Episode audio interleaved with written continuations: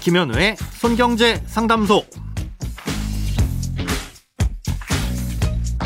새는 돈 맞고 숨은 돈 찾아드립니다. 손경제 상담소 김현우입니다. 저축, 보험, 대출, 연금, 투자까지 돈에 관련된 고민이라면 무엇이든 맡겨주세요. 오직 당신만을 위한 맞춤 상담. 먼저 오늘 사연 만나봅니다.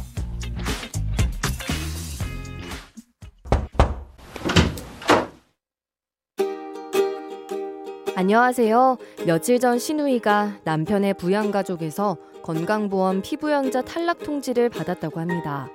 신우이는 작년에 사업자 등록을 내고 사업 소득이 잠시 있었는데 바로 폐업을 했습니다. 그리고 올해 그 소득에 대한 종합소득세 신고를 하고 세금도 냈다고 하는데요. 현재는 사업자 등록증도 없고 소득도 없는 데다가 기타 다른 재산도 전혀 없는데 피부양자에서 탈락이 된 상황입니다. 작년에 벌었던 돈도 대출로 갚고 이래저래 쓰고 나니 전혀 남은 게 없다고 하고요.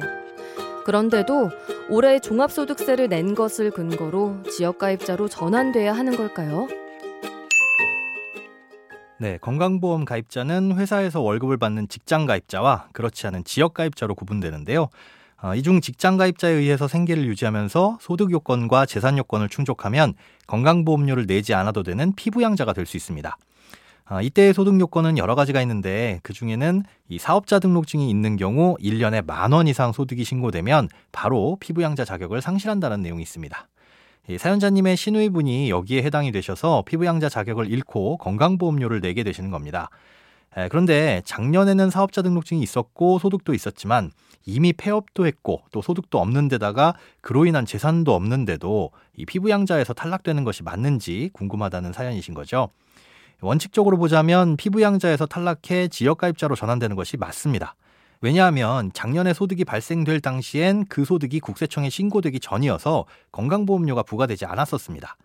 소득이 얼마인지 확정을 지으려면 번 돈에서 각종 경비를 빼야 되는데 그건 신고하기 전까진 납세자 본인도 모르고 국세청도 모릅니다. 그래서 건강보험료를 부과할 수도 없는 것이고 당연히 피부양자 자격도 유지가 됐던 거죠. 그러다가 올해 5월에 작년에 소득이 신고가 됐고 작년 한 해 동안 번 돈이 있었으니 그에 대한 건강보험료를 내야 한다고 안내문이 날아온 겁니다. 즉 이번에 피부양자에서 탈락되면서부터 내야 하는 건강보험료는 앞으로의 소득에 대한 건강보험료가 아니라 작년에 벌었던 소득에 대한 건강보험료인 거죠. 이 때문에 내야 하는 것이 맞기는 한데 이 문제는 이미 폐업을 하신 상태라 지금은 소득이 전혀 없어서 건강보험료를 낼 수 없는 상태인 거잖아요. 그래서 이런 경우엔 건강보험공단의 폐업 사실을 확인받고 소득이 없다는 것을 알려주면 이 피부양자 자격도 그대로 유지해주고 별도의 건강보험료도 부과되지 않습니다. 그렇게 되면 결국 작년 소득에 대한 건강보험료는 안 내게 되는 거고요.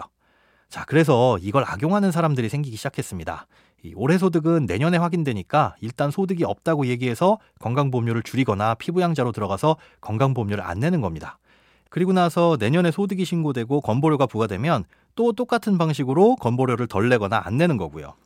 아, 이런 걸 막기 위해서 올해부터는 정산제도가 도입됐습니다. 아, 일단 지금 폐업이 돼 있고 소득도 없다고 신고를 하면 예, 종전에 그랬던 것처럼 피부양자 자격도 유지해주고 건보료 부과도 안 합니다. 하지만 올해든 내년이든 혹은 그 이후에 언제든지 간에 소득이 다시 생기게 되면 그때 가서 지금 안 냈던 보험료를 그 당시의 소득에 맞춰서 정산하게 되는 겁니다. 아, 자, 그런데 중요한 게 있습니다. 이 신청을 내일 낮 12시까지 해야 별도의 신청 없이도 피부양자 자격을 유지시켜 주고요. 만약 내일 낮 12시를 넘기게 되면 이 직장 가입자인 사람이 별도로 피부양자 자격 취득 신고를 해야 됩니다. 예, 그러니 오늘 건강보험 콜센터 1577에 1000번으로 전화하셔서 신청 방법을 안내받으시고 신청하시기 바랍니다. 크고 작은 돈 걱정 혼자 끙끙 앓지 마시고 imbc.com 손경제상담소 홈페이지에 사연 남겨주세요. 검색창에 손경제 상담소를 검색하시면 쉽게 들어오실 수 있습니다. 여러분의 통장이 활짝 오는 그날까지 1대1 맞춤 상담은 계속됩니다. 돈 모으는 습관 손경제 상담소 내일도 새는 돈 맞고 숨은 돈 찾아드릴게요.